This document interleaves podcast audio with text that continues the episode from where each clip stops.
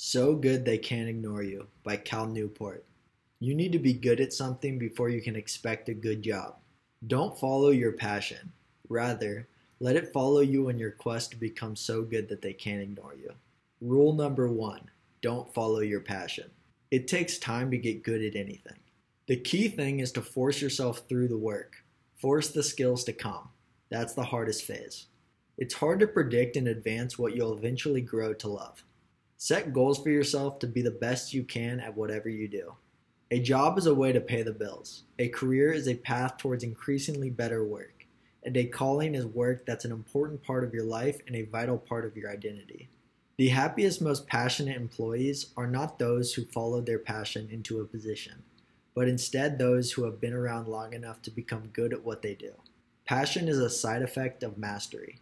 Three basic psychological needs required to feel intrinsically motivated for your work autonomy, the feeling that you have control over your day and that your actions are important, competence, the feeling that you are good at what you do, relatedness, the feeling of connection to other people.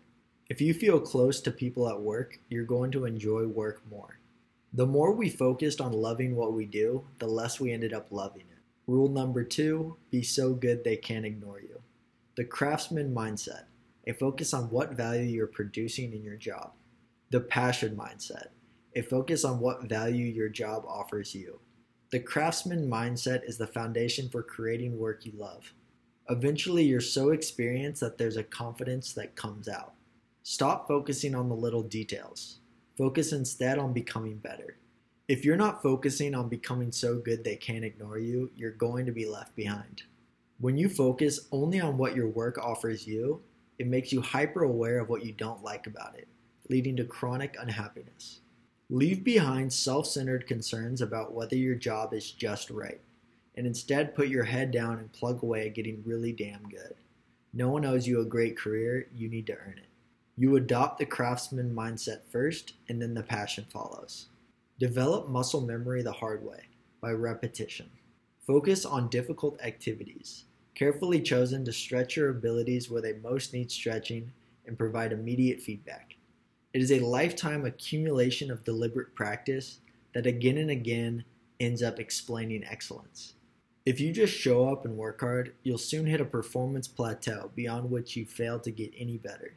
If you can figure out how to integrate deliberate practice into your own life, you have the possibility of blowing past your peers in your value as you'll likely be alone in your dedication to systematically getting better. Stretch your abilities by taking on projects that are beyond your current comfort zone. Obsessively seek feedback on everything. Spend time on what's important instead of what's immediate. You need clear goals. If you don't know where you're trying to get to, then it's hard to take effective action. Deliberate practice is above all an effort of focus and concentration, traits that define great work creativity, impact, and control. More control leads to better grades, better sports performance, better productivity, and more happiness.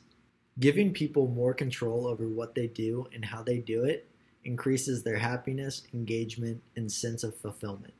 Money is a neutral indicator of value. By aiming to make money, you're aiming to be valuable. Unless people are willing to pay you, it's not an idea you're ready to go after. A unifying mission to your working life can be a source of great satisfaction. Missions are powerful because they focus your energy toward a useful goal, and this in turn maximizes your impact on your world, a crucial factor in loving what you do. People who feel like their careers truly matter are more satisfied with their working lives and are also more resistant to the strain of hard work. To maximize your chances of success, you should deploy small, concrete experiments that return concrete feedback. For a mission driven project to succeed, it should be remarkable in two different ways.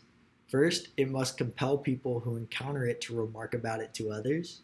Second, it must be launched in a venue that supports such remarking. We're a society trained to watch what's on and then discuss what caught our attention the next day.